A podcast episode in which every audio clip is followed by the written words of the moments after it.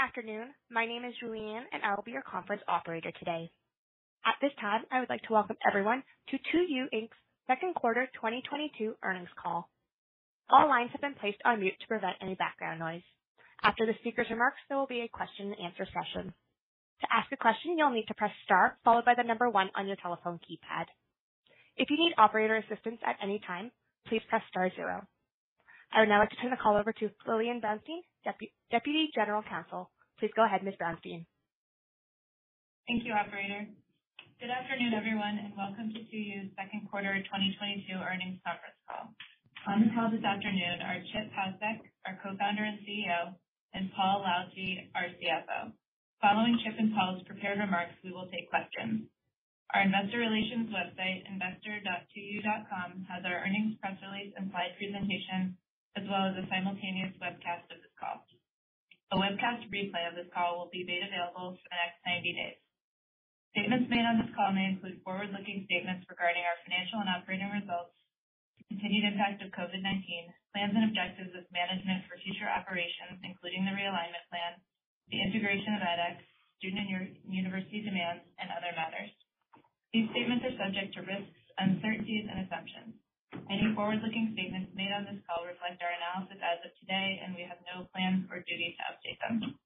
Please refer to the earnings press release and to the risk factors described in the documents we file with the Securities and Exchange Commission, including our annual report on Form 10-K for the year ended December 31, 2021, and other SEC filings for information on risks, uncertainties, and assumptions that may cause our actual results to differ materially from those set forth in such statements.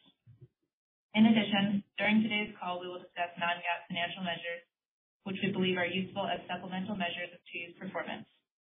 These non-GAAP measures should be considered in addition to, and not as a substitute for or in isolation from, GAAP results. You can find additional disclosures regarding these non-GAAP measures, including reconciliations with comparable GAAP results, in our earnings press release and on the investor relations page of our website. With that, let me hand the call over to Chip. Thanks, Lillian.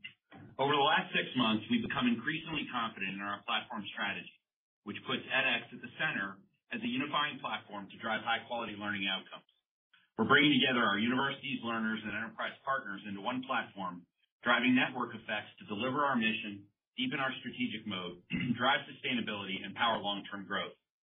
During what was clearly a complicated quarter, our confidence in our platform strategy increased due to meaningful progress on various tactics we discussed on last quarter's call, including organic demand generation and the publishing platform of edX.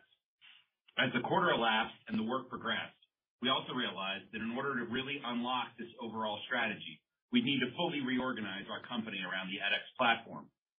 We'd do a disservice to ourselves, our partners, our learners, and our shareholders if we didn't go all the way into this platform transformation.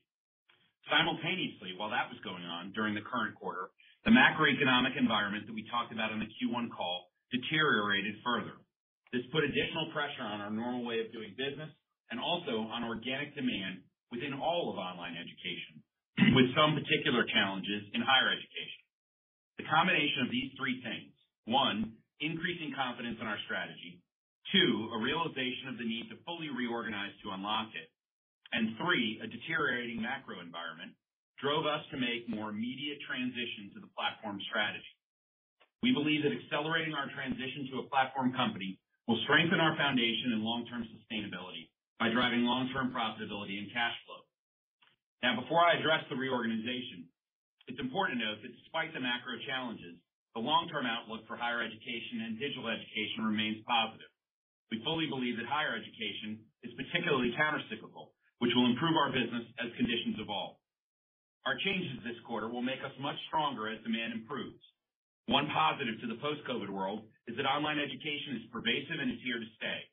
And more importantly, higher education is still the single best path of social mobility and economic prosperity in the world. Nonetheless, we are radically changing 2U now. It was time for decisive action. So what does that mean? We're realigning our business and organization around the edX brand and platform, including one unified product and marketing strategy. The immediate changes include, number one, a new marketing framework. This should significantly reduce our overall marketing spend as a percentage of revenue and increase efficiency and profitability. Two, a simplified organizational structure and employee reductions. We believe this will eliminate redundancies and increase agility along with other cost-cutting initiatives. Three, a new model for partners. This includes bold and important steps to support our partners in expanding access and bringing down the cost of higher education. I'll now touch on each of these. First, marketing. Marketing investment decisions will be made at the platform level, aggregated across business lines, with the goal of increasing the lifetime value of each learner.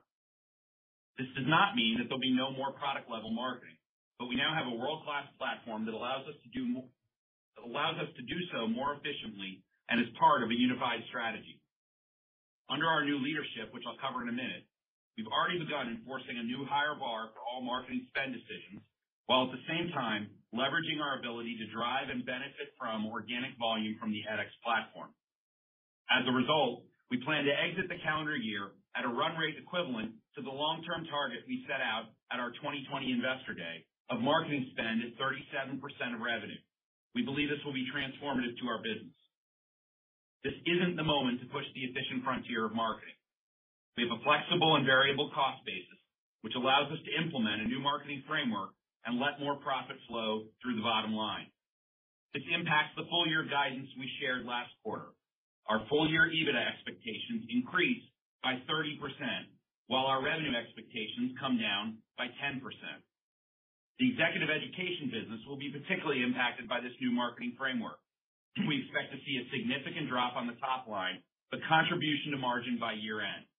We've come to the conclusion that you simply can't run that part of the business off paid spend alone, and we believe this is a universal issue, not a 2U issue. We believe there are opportunities for selective attention here, but will not be expanding this business for now. Instead, we plan to make it as profitable as possible and simply build programs off of our growing marketplace and organic presence. We do see opportunities for the expansion of our boot camp business, where the built-in value has been overshadowed by the larger losses in exec ed and the edX integration. To be clear, we still have work to do in alt-cred, but our goal is to have this segment drive towards positive EBITDA for 2023. Moving on to our second point, the organizational changes. We're moving to a more streamlined leadership and operational structure. As part of these changes, all marketing spend and revenue decisions for 2U will now be aggregated under our newly appointed Chief Revenue Officer, Harsha Mokkarala, who's been with the company for over nine years. Harsha and his team, including our newly appointed Chief Marketing Officer, Michael Kurbjuey, who's also been with 2U nine years, will focus on optimizing marketing spend at a platform level while continuing to drive growth. In addition, edX founder, Anant Agarwal, will take on a new role as our first-ever Chief Platform Officer, responsible for our unified product and technology strategy. As we consolidate individual businesses under the edX umbrella, significant headcount reductions, representing 20% of total budgeted personnel spend, will take place in Q3 with a focus on creating greater alignment and efficiency across the organization, as well as removing silos and redundancies that have developed over the years. While this is the right call, it certainly isn't an easy one. The colleagues who will be leaving us have done great work and helped us build this company over the last 15 years. I'm very grateful for that. We'll do everything we can to treat them well and assist them in their transitions. They've earned our care and respect, and we will honor that. I do wanna note that these changes will have no impact on the quality of our offerings. In fact, we expect the reorganization will deliver greater value to learners and improve student outcomes. Finally, moving on to our position in the market. Our commitment to edX's founding mission is stronger than ever. As we embrace our future as edX, we're taking bold and important steps to help our partners expand access and bring down the cost of higher education. These steps include embracing edX's flexible approach to degree support and evolving our revenue share structure to give universities more options and flexibility to leverage our industry-leading technology and services for their online degree programs. In this model, revenue share for degree programs will begin at a base of 35% and go up from there, allowing universities to stack additional bundles of tech-enabled services depending on their needs. This model offers options that lower our upfront investment, speed up the timeline to positive cash flow, and open the door for conversations with universities looking for greater flexibility. We have a new flexible edX degree to announce today.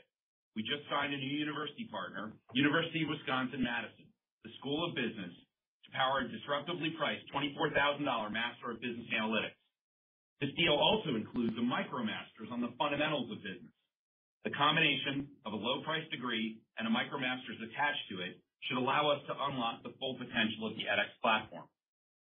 We'll also be announcing a new initiative to help our existing partners bring down the cost of higher education, trading greater affordability for revenue share. To support and encourage our partners to bring down tuition for students in the 180+ online graduate degree programs we power, edX2U will lower its share for partners who choose to lower their tuition prices. As we've said many times before, lower tuition is not only good for the world, it's better for our business. Lower prices increase student demand, which decrease our marketing costs. We've been focused on helping our partners drive greater affordability for many years, but we're super proud to deliver this clear action. You'll see more about these initiatives in the coming days. As we make all of these changes, I'm proud to say that by year's end, we'll have answered the question from our IPO eight years ago. Yes, you can build a sustainable education business in higher ed at scale. Now I'll turn it over to Paul to talk about the financials in more detail. Thanks, Chip, and good afternoon, everyone. As Chip discussed, in a macroeconomic environment that remained challenging in the second quarter, we are radically changing 2U by accelerating our transition to a platform company. These changes we're discussing today had a significant impact on our second quarter results and full year guidance. So I'd ask you to keep them in mind as we discuss the numbers. Taking a closer look at our results for the quarter. Revenue for the quarter totaled $241.5 million, up 2% from a year ago, including $10 million from edX. Full course equivalents, or FCEs, totaled 84,000 for the quarter, roughly flat on a year-over-year basis, and on a sequential basis, decreased 2%. In the degree program segment, revenue in the second quarter totaled $143.1 million, a decline of roughly 2% from the second quarter of 2021. This decrease was largely driven by higher leaves of absence in certain of our degree programs and a 2% decrease in average revenue per FCE. Revenue from the alternative credential segment totaled $98.4 million, growth of 8% from the second quarter of 2021, primarily due to $7.1 million from edX and a 1% increase in average revenue per FCE. The performance in alternative credentials included a 12% decline in exec ed revenue, primarily due to our decisions to reduce planned marketing. Now let's take a look at costs and expenses. Operating expense for the quarter totaled $289.4 million, up from $274.3 million in the second quarter of 2021. This $15.1 million increase includes $17.1 million of operating expense from edX and a $15.1 million restructuring charge in connection with the planned reduction of 20% of our personnel and personnel-related expenses. Personnel and personnel-related expense, our largest expense line item, decreased $6.2 million. Importantly, note that this includes the addition of $5.9 million of expense associated with edX. Marketing and sales as a percent of revenues came in at 44% for the quarter, driven by a $3.5 million decrease in marketing spend on prospect generation. Important to point out here, we spent $11 million less than we projected to spend in the second quarter as part of our new marketing framework. Moving on to profitability for the quarter. Net loss for the quarter totaled $62.9 million compared to a net loss of $21.9 million in the second quarter of last year, reflecting the higher operating expense I just discussed and a $5.7 million higher interest expense. In addition, in the second quarter of 2021, we benefited from a $27.9 million non-operating gain on the sale of an investment in Keypath Education. Adjusted EBITDA totaled $21.9 million, a year-over-year increase of 28%. The increase was driven primarily by reduced marketing expense and lower personnel and personnel-related expense. Adjusted EBITDA margin in the degree segment was 28% for the quarter, an 850 basis point improvement over the second quarter of 2021. Showing the inherent profitability of the degree segment business model. Adjusted EBITDA in the alternative credential segment was a negative 18%, a 600 basis point decline from the second quarter of 2021, primarily due to increased losses in the exec ed business related to macroeconomic conditions and the inclusion of edX's operating expense. Now for a discussion of the balance sheet and cash flow statement. We ended the quarter with cash and cash equivalents of $237.8 million, an increase of $4.2 million from the end of the first quarter. Our accounts receivable balance totaled $69.8 million, down $8.1 million from the end of the first quarter. Fluctuations in our accounts receivable balance reflect the timing of payments from university partners. Unlevered free cash flow on a trailing twelve-month basis was $11.5 million, compared to a net use of $34.1 million at the end of the first quarter. This improvement in unlevered free cash flow was driven by lower marketing spend, lower personnel and personnel-related expenses, and improved net working capital. I will now discuss how we expect the remainder of the year to play out. We expect the current realignment plan to be completed during the fourth quarter and believe it will generate approximately $70 million in annualized cost savings once completed, which includes a 20% reduction in overall personnel and personnel-related expenses. We incurred a restructuring charge of $15.8 million in the second quarter and expect to incur an aggregate restructuring charge of between $35 million and $40 million by the time the plan is completed. Let me say that Chip and I believe there's further opportunity to improve our operating efficiency through process reengineering, workflow automation, and a rationalization of our real estate footprint.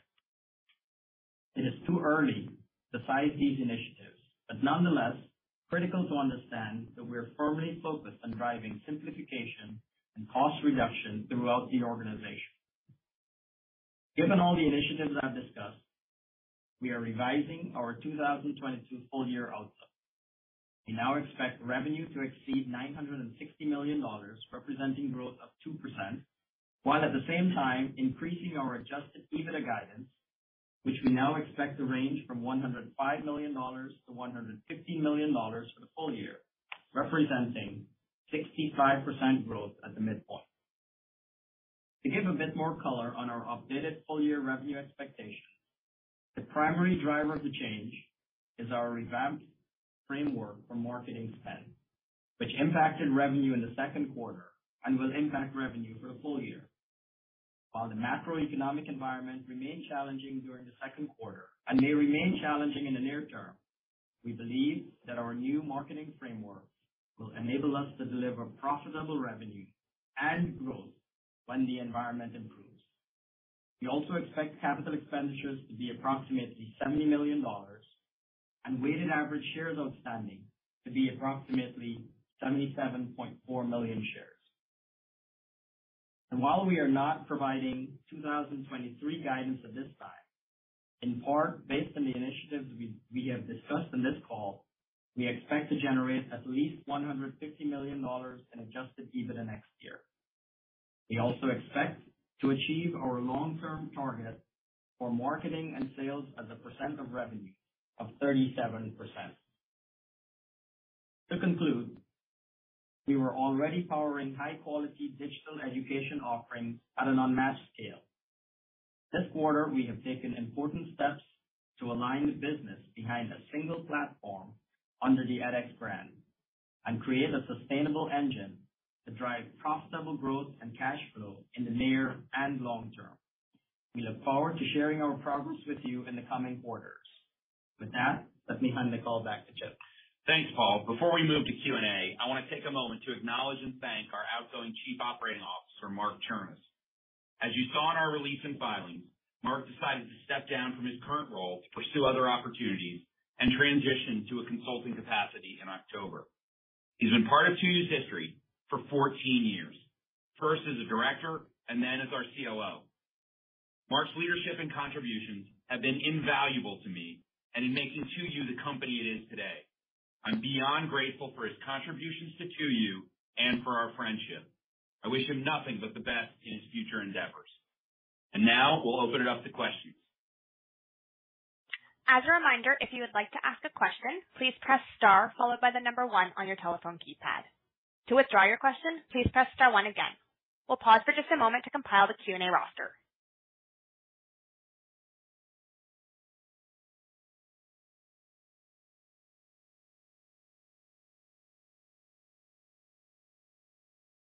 Our first question comes from uh, Stephen Sheldon from William Blair. Please go ahead. Your line is open.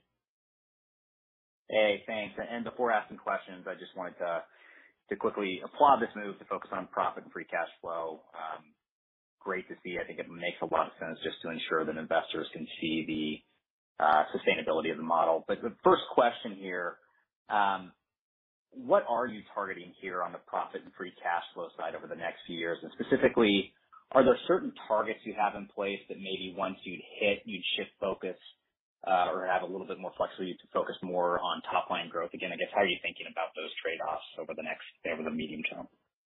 Well, the first thing I would say before I turn it to Paul, uh, what I would say to first of all, Stephen, thank you for your comment, uh, is that the, you know, we do believe that the company has a number of growth levers, and, you know, we didn't fill the script with lots of commentary on it because we thought at this time, the important thing was for was for us to drive home the transformation of the company, the focus on cash flow, the focus on profitability, because of the platform that we are able to transition to.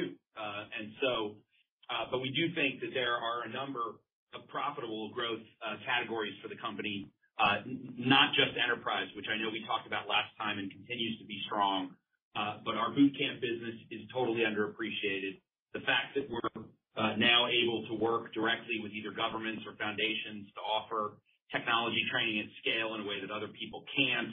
The new flexible model on degrees, we do think, uh, will be responded to very favorably by the market.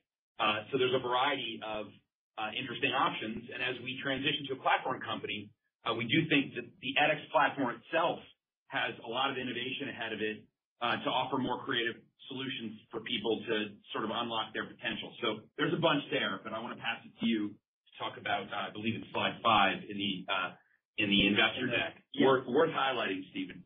So Stephen, slide five of the investor presentation has some margin progression and also target margins as we go forward.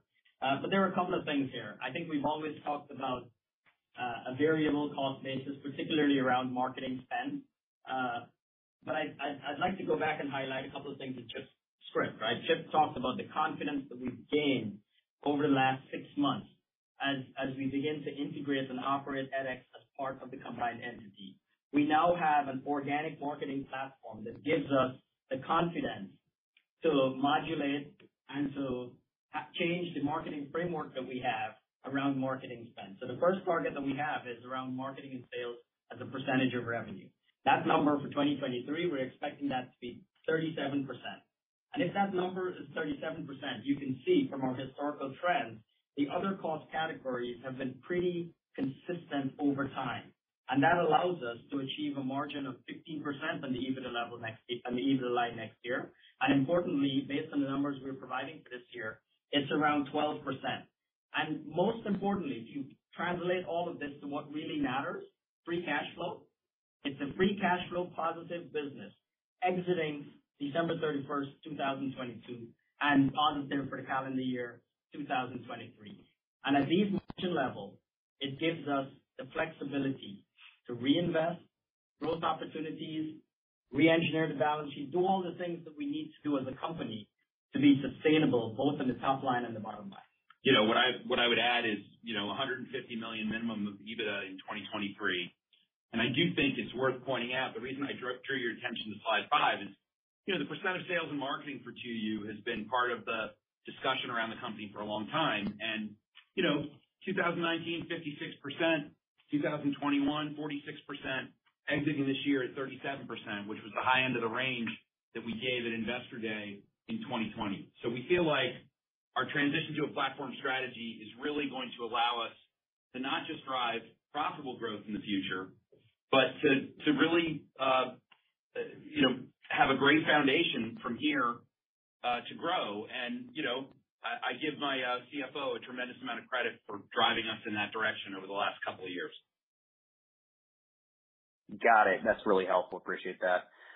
Um, and then just to follow up, like on the planned changes to the revenue share structure and degrees, can you dig into that a little bit more, especially for the university partners that are lowering the tuition they charge? Um, have you started having discussions around that with partners? And if so, I guess what what feedback have you gotten from them as you've as you've discussed this with them? Yes, we we have, and uh, you know, we'll uh, announce that uh, more fully here in the next day or so. Um, you know, we've said for some time that lower prices are actually good for the business because they are.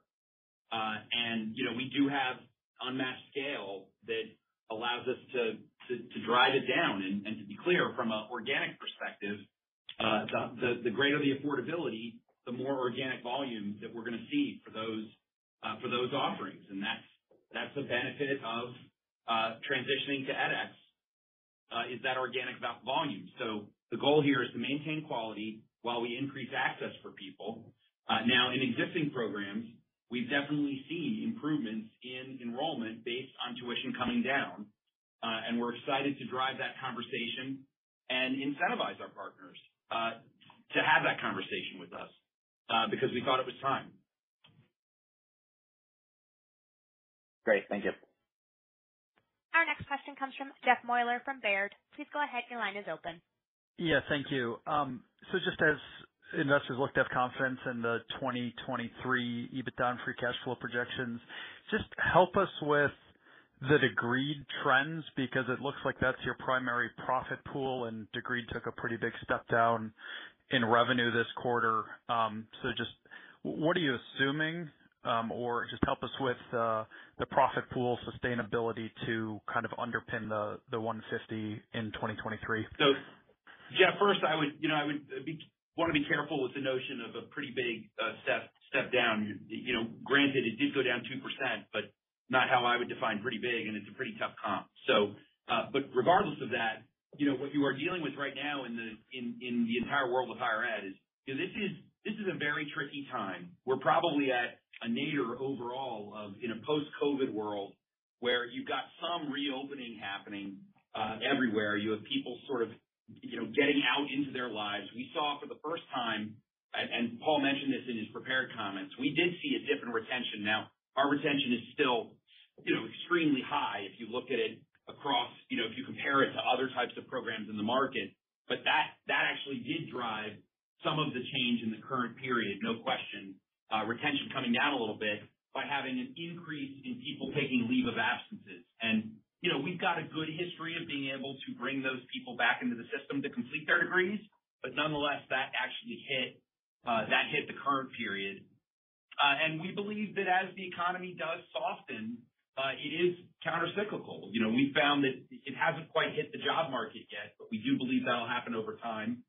Uh and as it does, we do think that the degree business will improve. You know, we operate in so many different disciplines right now that have a significant shortage of people, whether it be uh, the helping hands disciplines, the health disciplines like nursing or speech, uh, and, you know, our STEM programs. Uh, you know, so, you know, we like the odds of the sustainability of that business. I would also say, I feel like we are doing the degree business at a scale that others are not, and it's significantly more profitable than most other folks. So um, you know, we're big believers in driving new degree opportunities, we think that, you know, our pipeline will start to show that. I was pretty excited to be able to have one announcement today that is meaningful, disruptively priced. So you know, this is kind of what we said at Investor Day 2020. Yeah. And and Jeff, this is Paul here. So $70 million reduction in an annualized basis into 2023. You know, that is to some extent uh rises, increases the margin on both sides of the business. I would say more pointedly on the alternative credential side of the house, while it is negative today and, you know, our our goal and objective is to make that business positive in 2023 or at least flat and uh, zero in 2023. With the degree side of the business, it it has the predictability and it has a larger organic component when it comes to marketing. And organic component is, of course, the cheaper portion of marketing. So at the end of the day, um, you know, it is 2023 is more near term and specifically has the benefit of the $70 million run rate reduction in expenses that contributes to that $150 million EBITDA in 2023. Okay, thanks. And then help me with the partner, the university partner conversation. I understand how this plays well into mission of expanding reach around high quality education at an affordable price point, all super important things.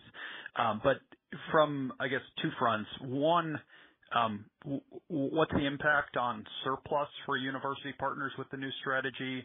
And what do you tell the university partners that may have staffed to a certain enrollment expectation, um, or just um, help us with the university partner conversation?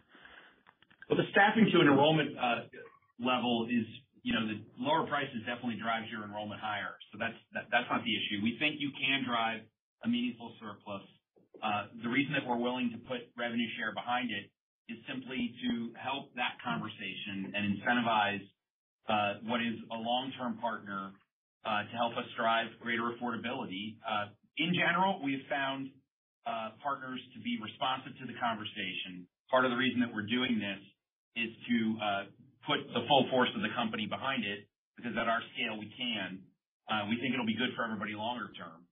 Now, to be clear, Jeff, there are, you know, the different degrees and different university brands and different prices means that there's a variety of different outcomes related to the size of the revenue difference and the size of the price difference.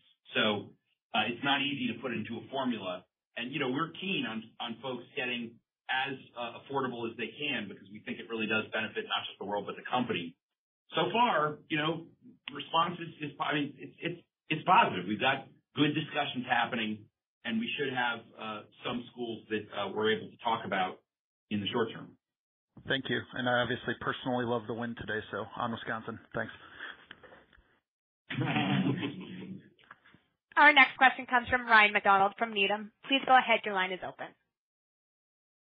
Hi, Chip and Paul. Thanks for taking my questions. And uh, yeah, love the new focus here on on uh, profitability. Um, Chip, I wanted to double-click on the selective marketing spend and sort of this shift in strategy towards more of a portfolio basis rather than the individual product.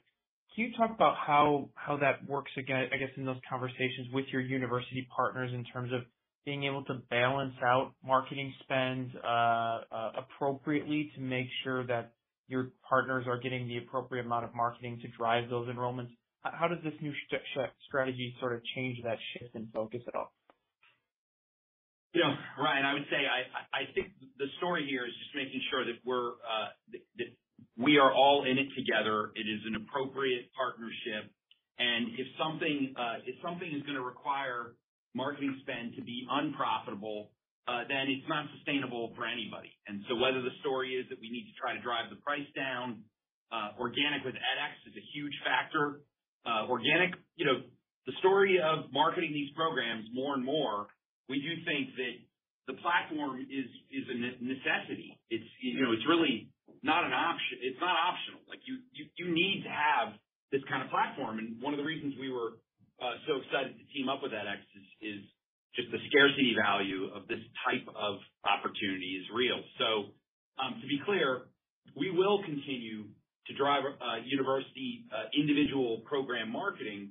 But as we aggregate the activity under edX, you know, all the boats will rise because we'll have greater opportunities to offer new uh, types of offerings to people that have come in. You know, one of the things that's notable is, like, at 2U, we've got learner growth, at the same time, we've got this other very large bucket of activity that is effectively prospect flow or lead flow. Those, over time, come together into something that gets much more compelling for everybody that's part of our partnerships. Uh, you know, they they can't be distinctly separate long term. They really need to come together. Building both pre-enrollment and post-enrollment opportunities on the edX platform is a meaningful part of the long-term strategy. And it does start today because now we've reorganized the company entirely under one platform.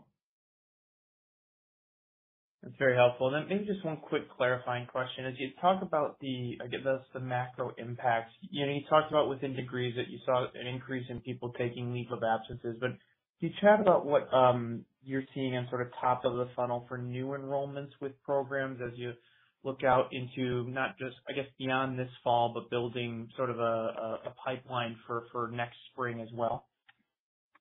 So I would say, you know, it's interesting that, like, the first thing I would say is overall, like, overall demand across, sort of traffic organically related to education is down. Uh and so you know, some of that you see in actually not just degree, but across our full business.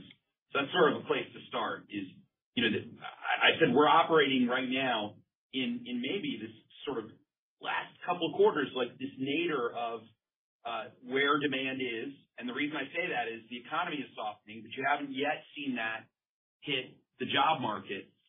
And we think it will.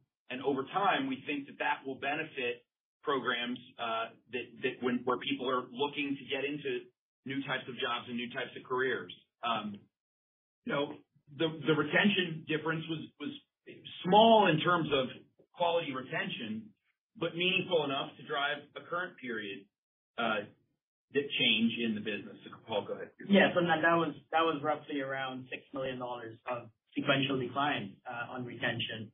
That was the largest driver in the degree business.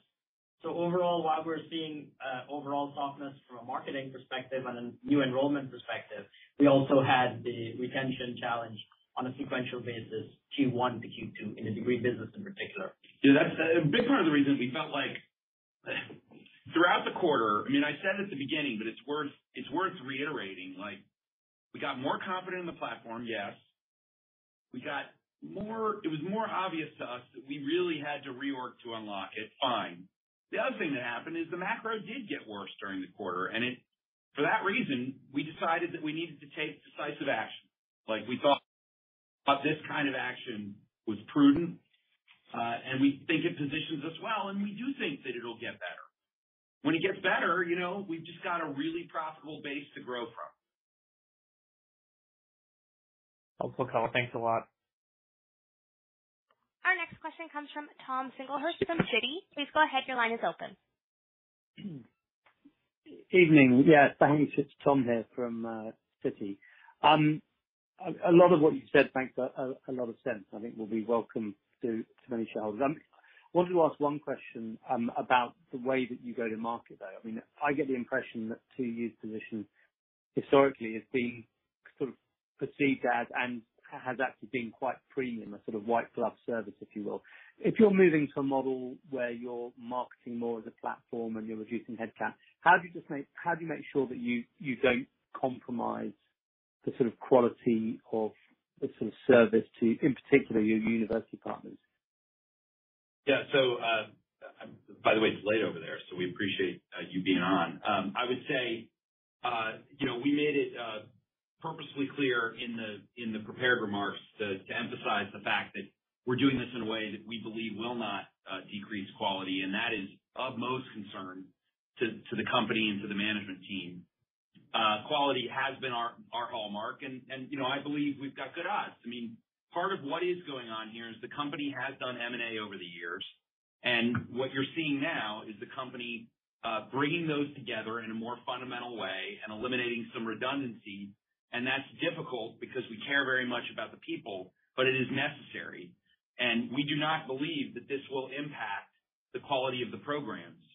Uh, so uh, ultimately, uh, you know, quite proud of the of the high quality outcomes across the business, including, you know, this was not the quarter to have the prepared remarks with a whole bunch of strong statements about how great some particular thing is. We were really proud of the Gallup survey related to our boot camp programs, which didn't get that much attention, and we think should have. That proved that the year one ROI was effectively equal to the cost of the boot camps. So like, you know, quality matters. And we do think our our universities, uh, a big part of the reason that they are with 2U is uh, that we've proven that over the years. And under the edX banner, uh, being able to have a broader platform strategy that folks can participate in, Uh, has been responded to well. I mean, it's notable that the Wisconsin program is both a master's degree and a MicroMasters uh, day one. And you know, that should open up access and drive greater affordability to an already affordable degree. But The key is it all has to be done at our quality level. I do think 2U and edX coming together makes it really interesting. Like, we didn't have the platform, uh, but I will tell you that the tech-enabled services that power these things across the board are exceptional. And you know, our partners know that, which is why, uh, today, you know, still today, many years later, we haven't lost a degree partner.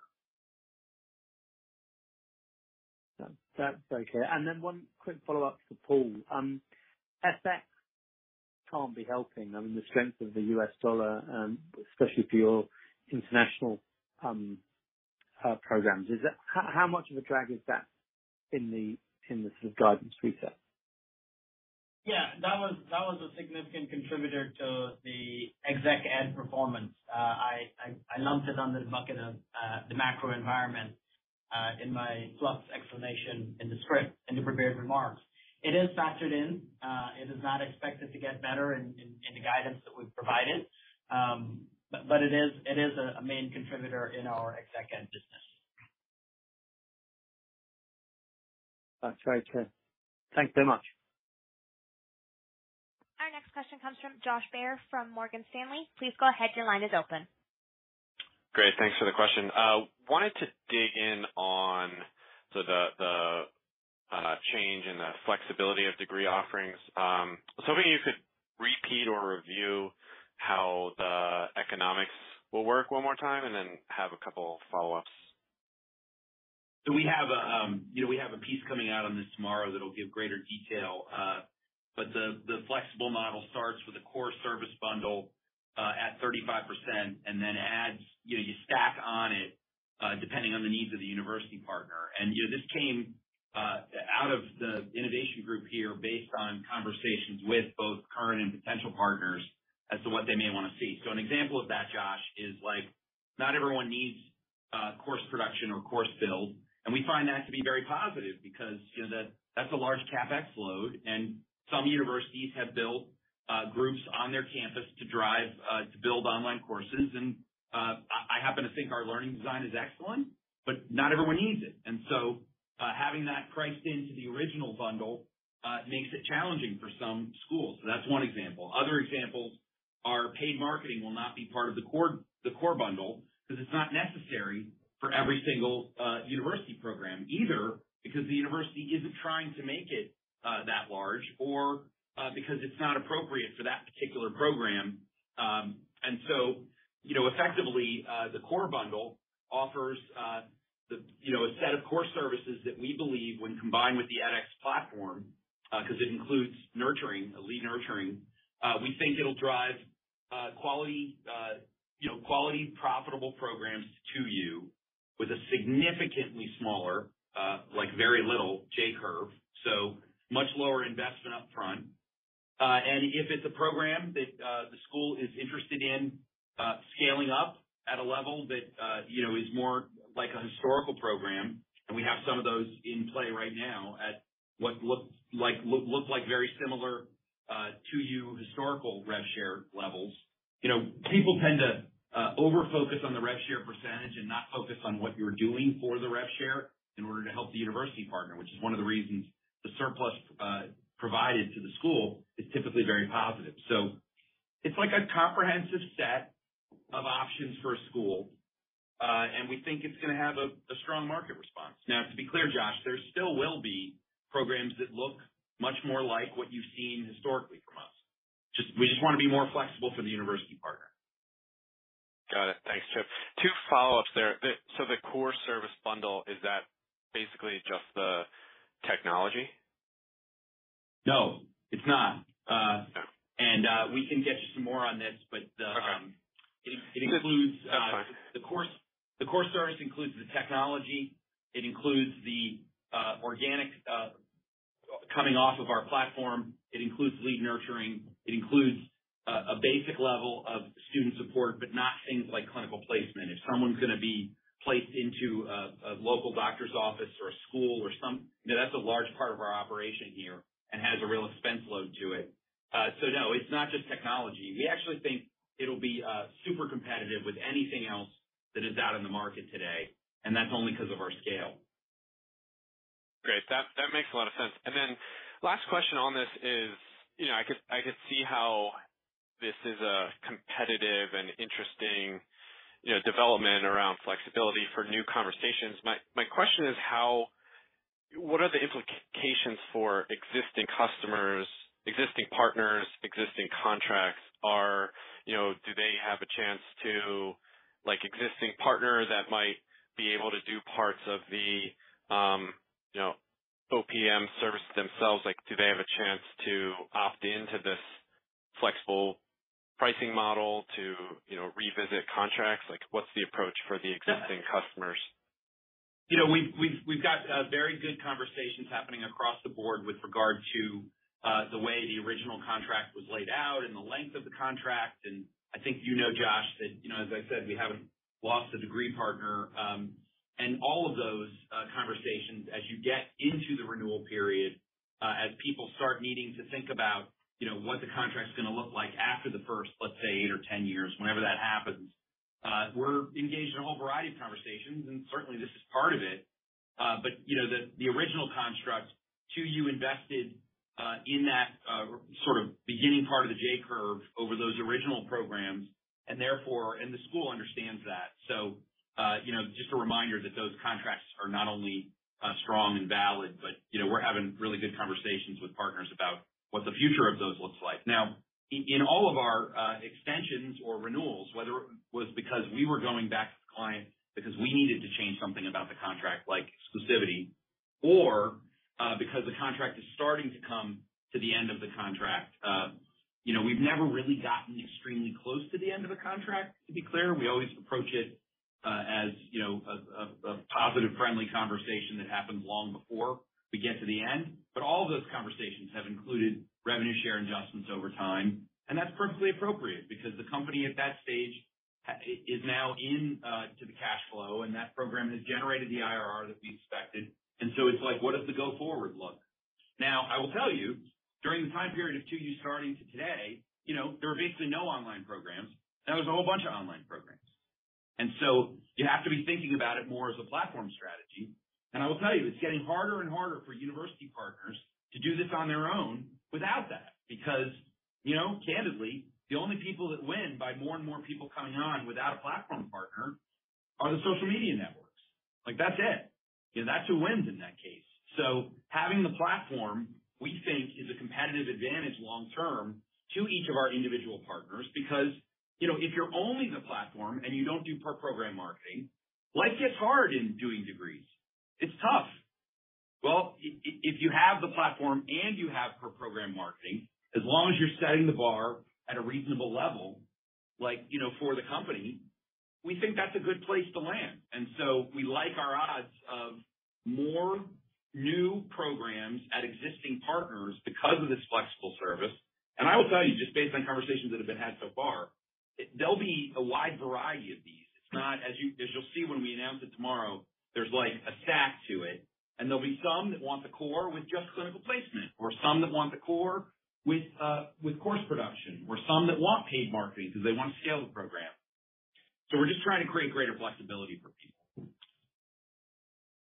Great. Thank you. Appreciate it. Our next question comes from George Tong from Goldman Sachs. Please go ahead. Your line is open. Hi. Thanks. Good afternoon. I'd like to dive deeper. Hey, George. into your platform strategy. Can you elaborate on the details of what your new marketing framework involves, the mechanics of it? And um we understand it should result in cost savings, but how will it drive improved revenue performance? Well, I mean, George, I think today we're gonna be careful to not go too into the weeds. But I would say it.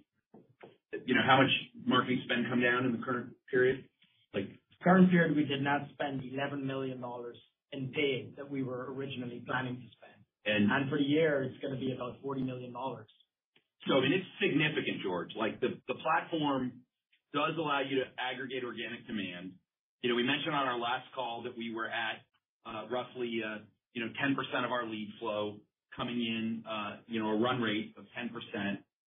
You know, that is clearly going up, based on, you know, the platform itself and based on us reducing paid uh, options that aren't as uh, good from a conversion standpoint.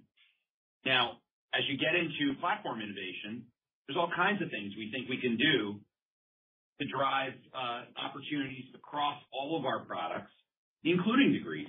Um so you know, we do think that, you know, you'll see a wide variety of different, you know, innovations on the platform side. Uh,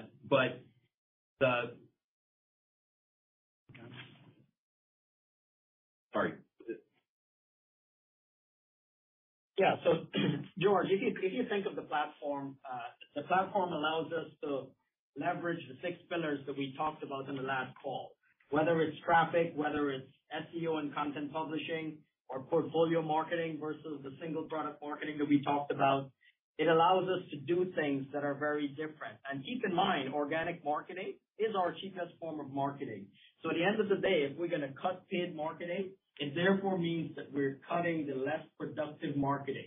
And if we cut the less productive marketing, we therefore improve profitability almost immediately, knowing that we have the backdrop of an organic marketing platform that can help us to grow at the same time. So George, just a couple of helpful comments from, you know, last call I outlined a series of strategies related to the um, the uh, edX marketplace. And um, you know, one is, you know, building traffic, the other is SEO and driving greater SEO. The third is portfolio marketing versus uh, single product marketing. Uh, evolving the product evolution to create stackables, that's pretty critical. Uh, obviously international and uh, enterprise opportunities. But like, we'll dig into these in greater detail and show you the progress of them uh, at the Investor Day we'll announce, 'cause we think it's a bit overdue for us to get with this community. Um, so, you know, one thing that you can do on your own to see the power of it right now is just go to Google and type online master's degrees. And once you get past the paid ads, you'll see that there's a pretty substantial, you know, ranking of edX, you know, that wasn't there six months ago. Got it. That's helpful. Uh, and then as follow-up, you're reducing your guidance for revenue by 10% due to macro headwinds. How do you square that with the view that higher education is countercyclical?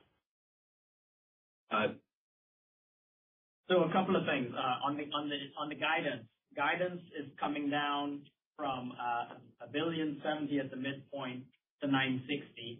At the same time, EBITDA is going up from a midpoint of 85 to a midpoint of $110 million. I'd like to just correct that that is not because of macro headwinds. That is us uh, leaning into the platform strategy, realigning and changing uh, the marketing sort of framework, uh, and, you know, doing it to drive greater profitability to the bottom line. Just wanna clear that up. Right. But uh to to follow up, though, you mentioned that you are experiencing macro headwinds, and that's accounting for some of the revenue shortfall in the quarter and reflected in the full year guide. So just how do you square that with the view that higher education is countercyclical if you're being impacted by macro headwinds today? Well, I mean, we obviously go across the business, not just degrees, and the job market has not been substantially impacted as of yet. We do believe, you know, that winter is in the process of coming, so Uh, we think that you'll see that happen. Uh, but uh, the, you know, the macro that we were seeing in the quarter, you know, caused us to just believe that we needed to be decisive and make this change now, because we thought it was smart to do so. Yeah. George, if we look back at how we got to the numbers we just talked about, whether it's on the revenue coming down or the EBITDA increasing, it comes from basically three buckets. It comes from uh, a reduction in marketing spend, uh, which has a flow-through effect on the bottom line. It comes from uh, a reduction in personnel related expense, which flows through to the bottom line also. And then the other side of the equation has operational efficiencies across the business that we will reduce over time. Now, where does the macro come into all of this? From a macro perspective, it somewhat gave us the opportunity or allowed us to accelerate our platform strategy, knowing that we have confidence in what the organic platform in edX can do for us. And putting all of those together got us to this endpoint. It is not the macro that caused the decrease, but it is the macro is a contributor in that environment, in that trifecta, if you will. Got it. Helpful. Thank you. Thanks, George. Our next question comes from Jeff Silber from BMO Capital Markets. Please go ahead. Your line is open. Thank you so much. I know restructuring is painful. I don't wanna get into the details, but at a high level, what type of positions are being eliminated, and do you think that could have an adverse impact on your business? So uh so Jeff, it's, you know, it's across the company. Uh, it's, this is across the board at uh, different levels, uh, different departments. So difficult for me to comment further. Um, but we did bring. You know, we brought three companies together over the last five years and, you know, haven't done this. And you know, it was time, particularly given, you know, not just the macro, but unlocking the platform strategy. This entire conversation around the reorg uh, started unrelated to what was going on in the macro. You know, we've been working on it for a while and, uh, just, you know, the macro certainly drove, uh, in our opinion, the need for us to be, you know, more urgent on the matter. Okay. Um, fair enough. Um, if I can move on to another potential uncomfortable topic. There's been a lot of speculation in the media about Uh, another company coming to your board uh, with a buyout offer. If you're willing to comment on that, great. If not, more importantly, are you finding any of your partners or potential partners asking about this? Um, do you think schools might be more reluctant to sign on if they think there might be an ownership change? Uh so Jeff, over uh, what is now eight years as a public company, the number of times that I've been asked about something related to this is not small. As a public company, you're effectively always for sale. And you're of course gonna do what's right for shareholders. We don't comment on rumors, and our partners have been perfectly fine about this discussion. Um and you know, our partners are in general pretty used to us having discussions related to what it means to be a public company and have benefited from a strong long-term public business that we think right now just got a lot stronger. Okay. That's really helpful. Thanks so much. Ladies and gentlemen, this concludes today's call. You may now disconnect.